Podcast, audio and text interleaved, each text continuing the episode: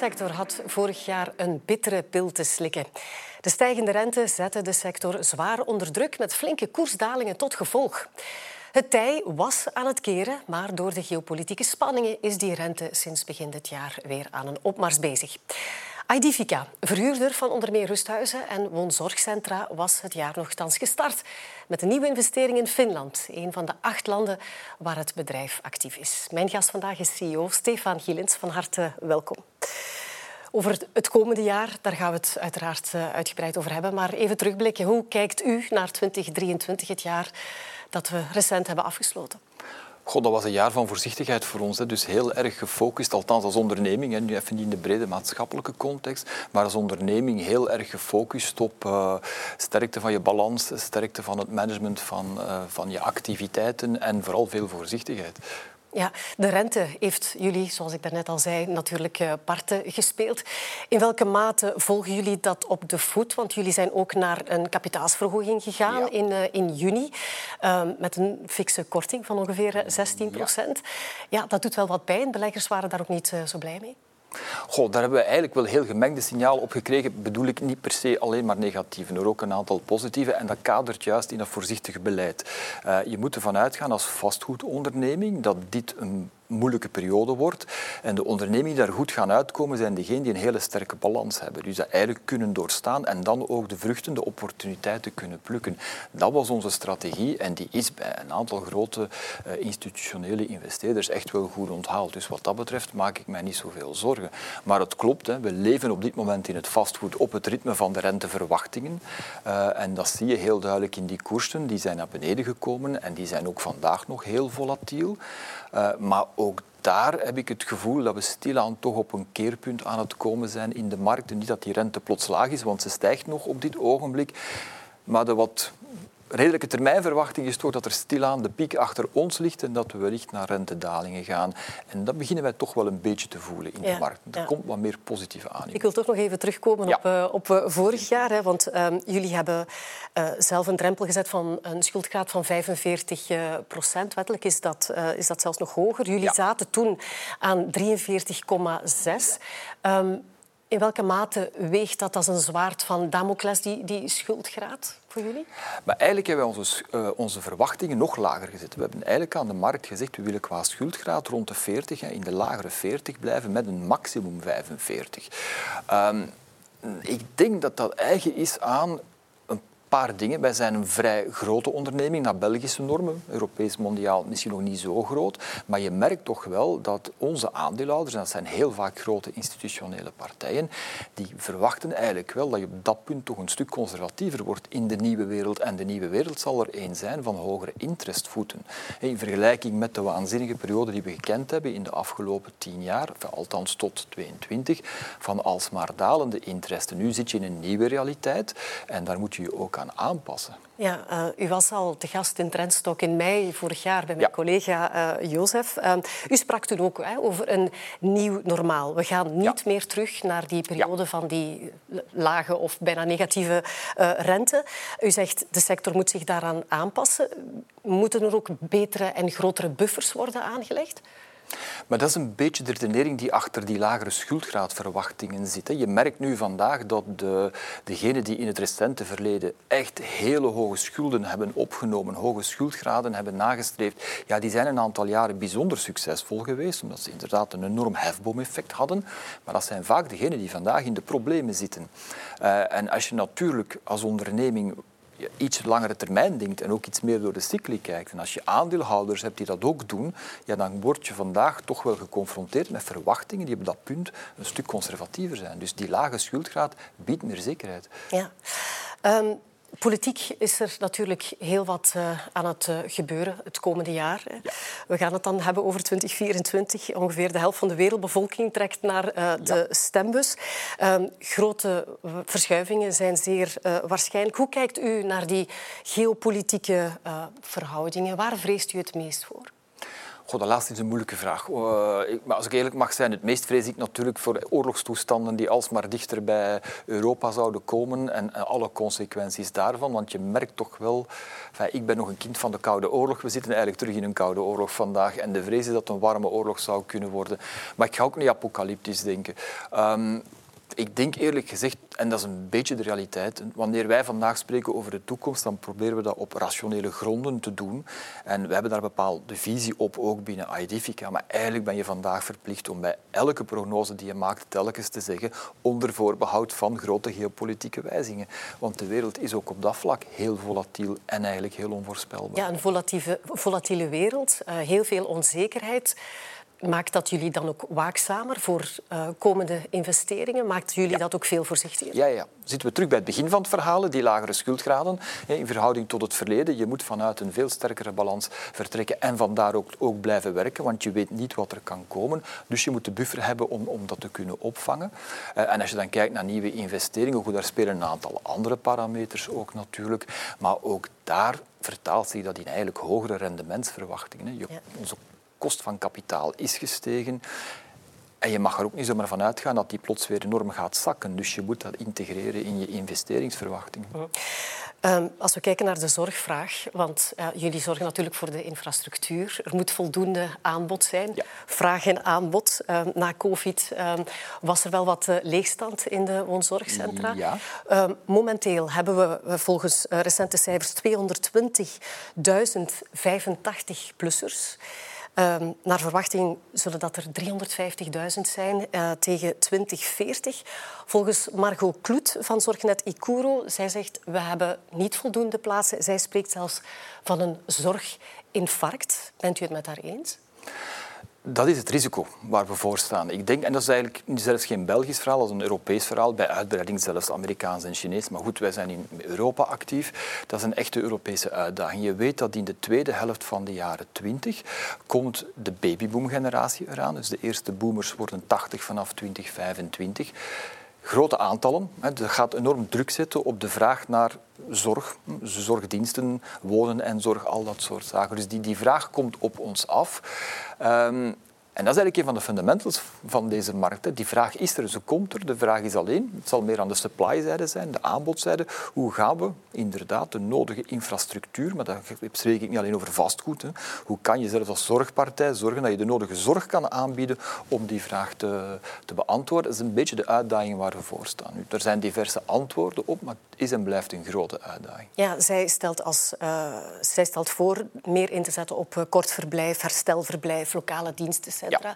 Om de 85-plussers met echte grote zorgnoden om toch zo lang mogelijk uh, thuis te laten en hen net die voorzieningen uh, te geven die, ze, die ze nodig hebben. Um, denkt u dat we, daar, dat we daarmee gaan geraken? Uh, ja en nee. Dus overigens ook onze visie. Je moet uiteindelijk kijken van wat gaan die babyboomers wensen, verwachten. Dat is een hele andere generatie dan de mensen die tot eigenlijk vandaag in die woonzorgcentra verblijven. Uh, dat is een generatie van, van consumenten, van individualisten. Ik zeg altijd, ze hebben de jaren 60 meegemaakt, dus die kijken heel anders naar het leven. Dat zie je... Hoe zou zich dat dan vertalen in hun zorgwensen? Ik denk, enfin, een paar dingen. Eén, niemand in Europa wil naar een rustoord gaan. Dat is een axioma. Het probleem is natuurlijk dat je dat eigenlijk niet zelf beslist dat overkomt je als je volledig zorgafhankelijk zou worden. Uh, maar wat ik wel verwacht, is dat die generatie veel meer haar wensen gaat uitdrukken, uh, maar dat ook bereid voor zal zijn om daar de keuzes voor te maken en die zelfs voor een stuk te gaan financieren.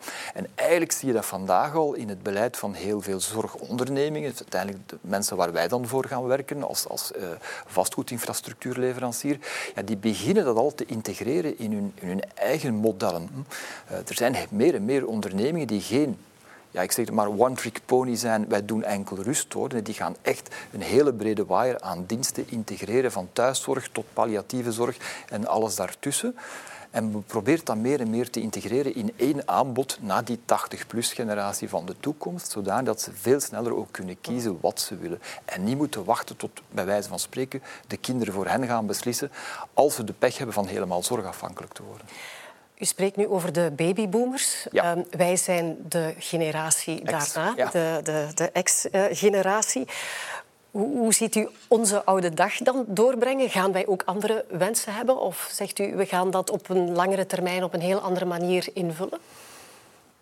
Ja, uiteindelijk, zorgafhankelijkheid blijft zorgafhankelijkheid. Dus ik, denk dat, ik weet dat daar vaak romantisch over wordt gedacht, maar ja, zorgafhankelijkheid betekent dat je 24 op 24, 7 op 7 assistentie nodig hebt om door het leven te kunnen. Nu, voor alle duidelijkheid, dat zal niet voor iedereen zo zijn.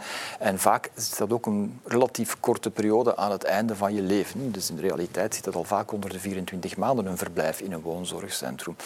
Um, maar ik denk vooral dat we veel meer functievermenging moeten inbouwen en dat we een beetje moeten afstappen van het idee dat alles door zorg gedetermineerd is. Ik denk dat we veel meer gaan moeten inzetten op woonbeleving, comfortbeleving. Spreekt u dan over die campussen waar wel eens ja, eh, klopt. is? En dan, een van de vertalingen die je vandaag al ziet, is dat men inderdaad begint te werken met campussen waar je eigenlijk een heel normaal woonaanbod kan doen aan mensen die misschien al een eerste indicatie van zorg hebben en waar je niet onmiddellijk geconfronteerd wordt met die zware zorg.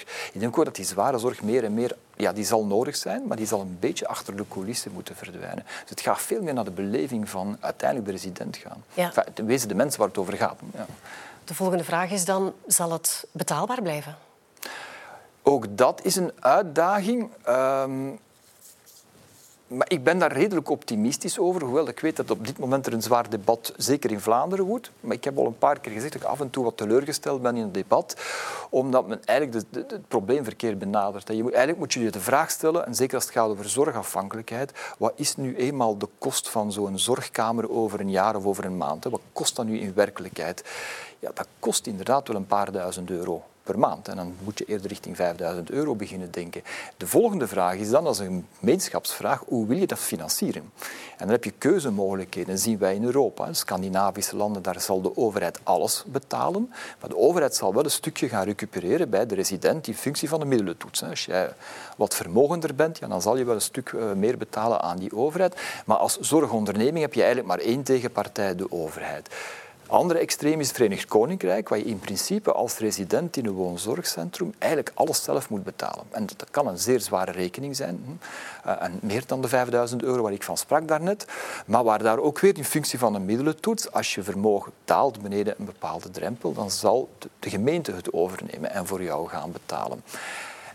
Continentaal Europa is een mix tussen de twee. Wat wij doen is een stuk financieren met publieke middelen en een stuk laten betalen door de mensen zelf. Maar wat wij dus moeten doen is het evenwicht tussen die twee in het oog houden. Dus ik kan er zeker mee leven als men een bepaald moment zegt de wettelijke pensioenen in dit land zijn te laag in verhouding tot de kostprijs van het rustoor dat men vandaag aanrekent aan de mensen. Maar als je je daarop fixeert, dan zie je maar de helft van het verhaal. Dus als je dat naar beneden wil, dan zal je de publieke financiering omhoog moeten trekken. Want de kostprijs van zo'n woonkamer, van zo'n zorgkamer, sorry, ja, die is nu eenmaal wat ze is. Oh. En als je daar druk op gaat zetten, dan ga je uiteindelijk ook een enorme druk zetten op de kwaliteit van de zorg. Want dat is een beetje de uitdaging van al die zorgondernemingen vandaag in Europa. Hun kosten zijn sinds 2022 enorm gaan stijgen, dus dat zet druk op hun marges. Ja, die inkomsten moeten meestijgen om die kwaliteit in stand te houden. Ja. Ja. Maar jullie voorzien natuurlijk de infrastructuur van de woonzorgcentra. Maakt het voor jullie uit of nu een overheid of een private partner uh, bij jullie huurt? Nee, in wezen niet. Enfin, wij zijn actief onder andere in Finland. Ik dat wij stilaan aan 20 procent van onze huurders in Finland zijn steden en gemeenten. Dus wij zijn voor Helsinki een aantal dingen aan het bouwen bijvoorbeeld. Dus wij, hebben, wij werken zowel met, met, met ja, overheden. Wij werken met not-for-profit sector. Dat is ook een, denk ik een 7, 8 procent van onze portefeuille vandaag, of zelfs 9 procent als ik me niet vergis. Uh, en wij werken heel veel inderdaad met commerciële partijen. Maar wij staan eigenlijk open voor alle partijen. Uh, waarom wij historisch zoveel met die commerciële gewerkt hebben, is omdat die nu eenmaal ja, in de laatste 10, 15 jaar een enorme groei gekend hebben. Dus een beetje de, ja, op, op die golf van vergrijzing uh, zijn die iets sneller gaan inspelen en zijn wat sneller gaan groeien. Maar uiteindelijk, als je naar het Europese landschap kijkt, die commerciële partijen zijn maar een derde van het landschap. Twee derde van het landschap in de zorg is overheid of caritatief, not for profit. En dat zijn partijen waar wij zeer graag mee werken. Uiteindelijk voor ons draait het om, heb je een ernstige partij die weet waar ze mee bezig is. Ja. Er is wel wat kritiek hè, op die vermarkting van, uh, van de zorg. Um, Vlozo, dat is de koepel van commerciële woonzorgcentra. Um, zij zeggen van ja, het idee is fout, of het is een fout idee dat commerciële uitbatingen grote winsten zouden maken. Klopt dat? Ja, dat klopt. Uh, tot mijn spijt. Dat is een beetje cynisch wat ik nu zeg, maar tot mijn spijt klopt dat inderdaad wel een beetje. Uh, de realiteit voor elke zorgexploitant vandaag is, eh, zeker in continentaal Europa. Ja, je wordt nu eenmaal met heel veel publieke middelen gefinancierd in je werking. Er is geen enkele overheid in Europa die zal accepteren dat je daar reusachtige winsten opmaakt. Dus als je in wezen gaat... Dit is, dit is low margin business. Dus als je gaat kijken naar die exploitatierekeningen van die individuele huizen, dan ga je zelden of nooit waanzinnige marges vinden. Dus het is gewoonweg niet, niet denkbaar in deze sector. Natuurlijk, wat men vaak al, al wel een keertje populistisch op inspeelt, wat je de laatste 15 jaar gezien hebt, is een schaalvergroting in die ondernemingen. Met een paar zeer grote ondernemingen tot grote beursnoteerde ondernemingen. Natuurlijk, als je naar die hun jaarrekening gaat kijken voor de totaliteit van hun activiteiten in de hele wereld, ja, dan kom je wel op grote getallen uit. Maar dat is iets heel anders dan per huis te gaan kijken en te denken dat daar reusachtige winsten worden gemaakt. Integendeel. Ik denk dat al die operatoren vandaag met dezelfde uitdaging uh, zitten. Die kosten zijn gestegen. Ze moeten vooral ook personeel aantrekken, want dat is de echte uitdaging van de sector ja, moeten ze kunnen financieren. En de middelen die ze hebben om dat te financieren zijn eigenlijk net toereikend. Wat te verrechtvaardigen is, nogmaals, als je veel publieke middelen inzet, ja, dan ga je dat niet doen om hè, naar reusachtige winsten te laten ontstaan. Maar dat doen we ook eigenlijk niet. Ja, ja. Nu, er is vorig jaar, um, eind vorig jaar denk ik, een, een, een studie gepubliceerd ja. waarin dat blijkt dat de, de woonzorgcentra die het duurste zijn per kamer, dat zij ook het minste personeel hebben en de minste zorg kunnen geven aan, aan de uh, bewoners. Uh, heeft u dat wat gevolgd, die discussie? Ja, uiteraard volgen wij die discussie. Want, maar kijk, onze, onze, wij zijn een heel, wij leveren vastgoed aan, aan deze sector. Dat betekent dat we een hele lange termijnvisie hebben. Ons risico is niet morgen of overmorgen, dat is de komende 20 jaar.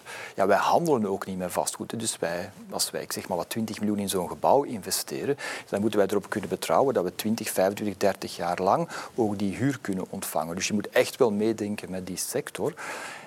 En twee, wat ik ook al lang geleden geleerd heb en vaak zeg, is, zeker als je kijkt naar de achtergrond van het Orpea-verhaal in Frankrijk, de schandalen dat daar gebeurd zijn, het ineenstorten van die grote groep, iemand die als commerciële partij, maar eigenlijk ook als not-for-profit of overheid in deze sector actief wil zijn, het draait allemaal rond zorgkwaliteit. In wezen is elk woonzorgcentrum een kleine lokale onderneming. En die trekt haar klanten aan, residenten, door haar lokale reputatie. Dus je moet als lokale uh, huis zorgen dat je een goede reputatie hebt. Dan komen de mensen naar jou toe en dan heb je recht op die overheidsfinanciering en wat de mensen jou betalen. Dus als je in die sector vanuit een commercieel standpunt actief wil zijn, dat is de basis. En als je het op een andere manier wil doen, door snelle winsten te maken, door te, te, te beknibbelen op de zorgkwaliteit, ja, dan ga je voorkrijgen wat sommigen hebben voorgekregen. Dus ik denk dat die les wel geleerd is in de sector. Hoe gaan jullie dan uh, te werk? Want zoals jullie zelf zeggen, het is heel belangrijk voor ons dat we op een lange termijn kunnen denken. Dus dat we ook een huurder hebben van onze panden. Want jullie hebben nu een bezettingsgraad van 100 procent. Ja, maar dus dat niemand in de financiële problemen komt. Hoe gaan jullie te werk om, ook met nieuwe partners die nog niet zo gekend zijn, ja. dat, dat jullie toch met hen in zee gaan? Dat is eigenlijk opgebouwd op 15, 20 jaar ervaring ondertussen. Nu, eerst, onze filosofie is altijd heel erg gericht op het gebouw dat we gaan realiseren, samen met die partij. En dan willen wij eerst in instantie aan tafel zitten om eens te kijken wat is de visie van die zorgpartij. En nogmaals, of dat nu een not-for-profit of een profit is, dat maakt echt geen verschil. Wat is de visie hè, op het zorgconcept dat ze daar willen uitrollen? Om dan eens te gaan kijken, wat kan je daar redelijkerwijze als omzet maken? Wat gaan je kosten zijn? En die zijn redelijk voorspelbaar, want deze sector is heel gereguleerd en te kijken wat blijft er dan over op, aan operationele marge. En hoeveel kan je daarvan dan gaan gebruiken om dat gebouw te bouwen of te financieren of, of, of whatsoever. En dat moet een gezonde verhouding zijn. Dus dat is eigenlijk het vertrekpunt van elk gesprek dat wij voeren met elke zorgpartij in Europa.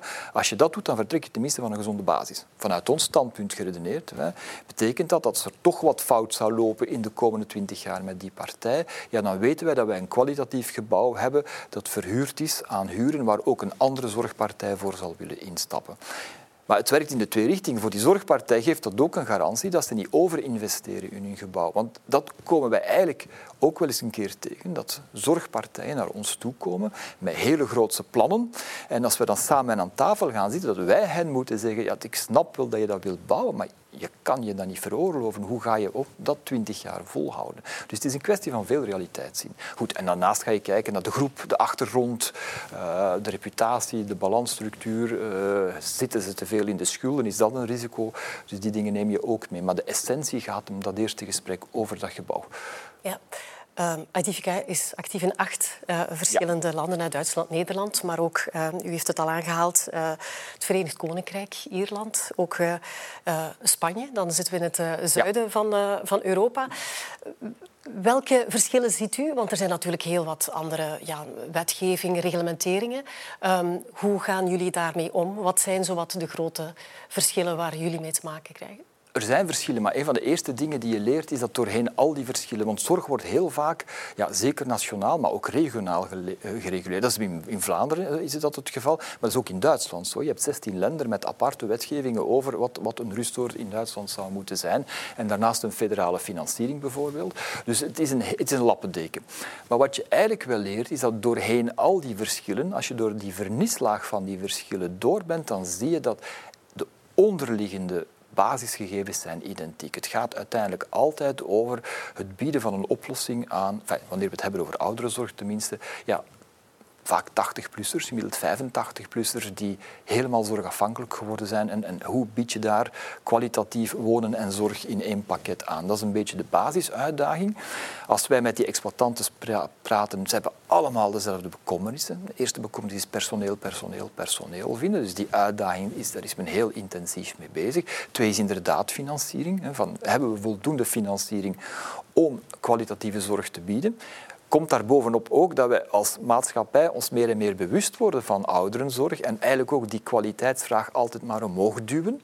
Maar dat betekent dat je die financiering mee omhoog moet duwen, want anders kunnen die zorgpartijen dat nooit leveren. Dus die bekommernissen leven overal. En dan krijg je natuurlijk verschillen. Net verteld, Scandinavië zal dan iets meer via de overheden uh, echt 100% gaan financieren, maar het dan wel verhalen op, op, op de residenten zelf. Het Verenigd Koninkrijk zit in het andere kant, moet je alles zelf betalen. Wij zitten daar een beetje tussenin.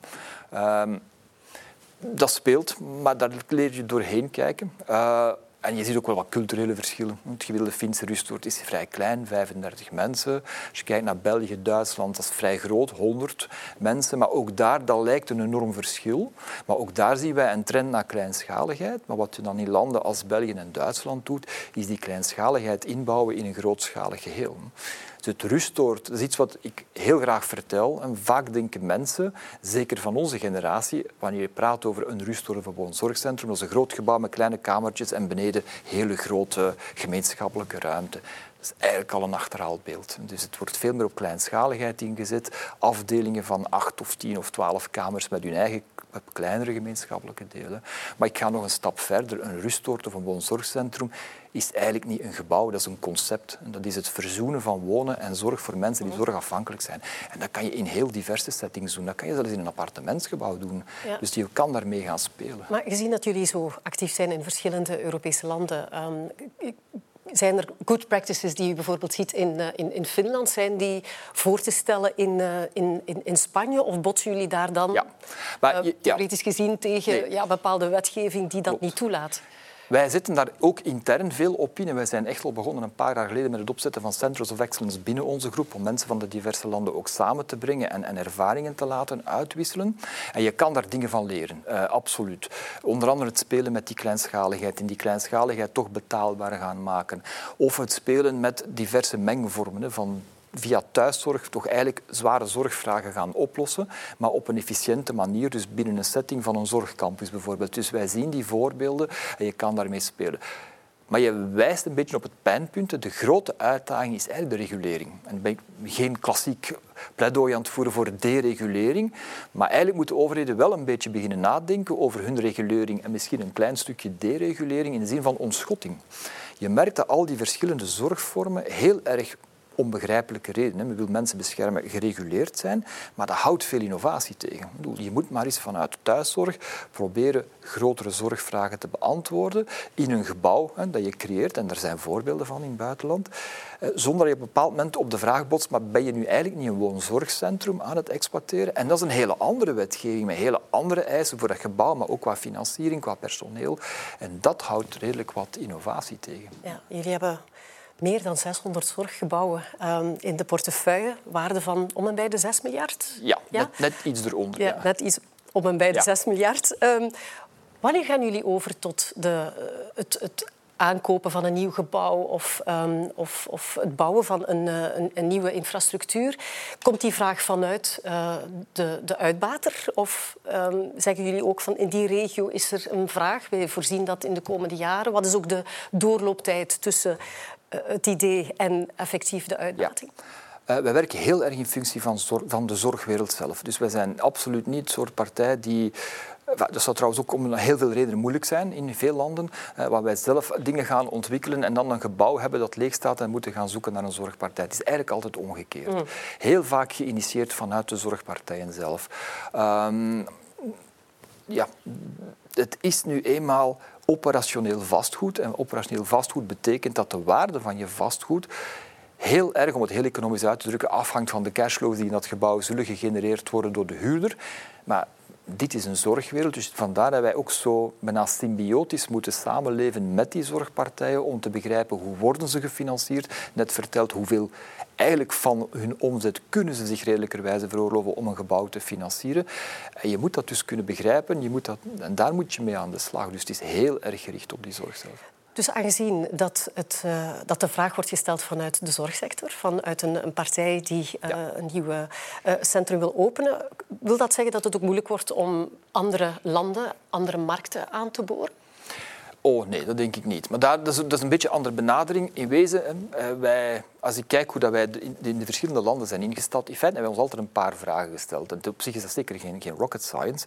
De vraag is, wat gebeurt er op vlak van vergrijzing en vraag in een bepaald land? Nu, ondertussen denk ik, is dat voor heel Europa een no-brainer. Europa vergrijst en die vraag die stijgt. Maar vervolgens ga je kijken naar, wat is de regulering in die markt? Um, en daar zie je dan wel verschillen ontstaan. We hebben er net al over gesproken. Maar er zijn landen die een iets betere financiering hebben voor bepaalde zorgvragen, waardoor ze die partijen ook iets meer marge hebben om kwalitatief vastgoed te bouwen. Je hebt ook landen waar financiering van bepaalde sectoren zo nipt is dat je eigenlijk geen vastgoed kan bouwen voor die sector. En dat kan ik zonder in detail te treden, maar we hebben bijvoorbeeld ook ooit geprobeerd op vraag van partijen in de zorg, residentiële zorg voor minder validen, mensen met beperkingen, in Vlaanderen overigens, samengezeten en heel lang geprobeerd om iets op poten te zetten, maar hun financiering op dat moment in de tijd was zo beperkt en de angst van die zorgpartij om dan te durven springen was daardoor zo groot dat we, hoe we ook probeerden, nooit een gebouw kwalitatief konden bouwen dat zij zich konden veroorloven. Dus dat kom je dan wel eens een keertje tegen. Maar globaal genomen zie je toch wel in de meeste landen er een bepaalde financiering op poten staat die, die toch wel iets toelaat. En dan vervolgens ga je ook een klein beetje kijken, maar dat is dan meer vanuit ons perspectief. Ik noem dat wat is het consolidatiepotentieel in zo'n land. Nu, dat is voor ons van belang. Je kan moeilijk in een land stappen, drie gebouwen doen, daar een hele structuur voor uitbouwen en dan vaststellen dat het bij die drie gebouwen blijft. Daar heb je een bepaalde schaalgrootte nodig. Wel, Identifica is natuurlijk een beursgenoteerd bedrijf. Um, beleggers kijken ook naar wat is het groeipotentieel. Um, ja, waar zit dat dan? Europa is groot, actief in nog maar van die acht ja. uh, Europese landen. Um, zijn er uh, plannen? Waar ziet u nog uh, groeipotentieel? Oh, er is één in Europa over het algemeen nog groeipotentieel. Net, terug naar het begin, die vergrijzing, die, die, die tweede wave van vergrijzing komt eraan in het midden van de jaren twintig. En dat speelt in elk land op dit ogenblik. Nu, als ik vandaag een beetje kijk naar de portefeuille van Edifica en de acht landen waarin wij actief zijn, uh, maar dan moet ik het eigenlijk ook gaan combineren. En dat is nog een heel ander verhaal. Wanneer wordt het weer aantrekkelijk om te groeien? Want wij moeten uiteindelijk voor die aandeelhouder ook waarde creëren. Uh, dus het is zeker geen, geen spel van groeien om te groeien. Maar als ik die twee begin te combineren, dan zie ik vandaag bijvoorbeeld in de Nordics, Scandinavische landen, we hebben daar een, een, een belangrijke poot in Finland met een eigen ontwikkelingstak.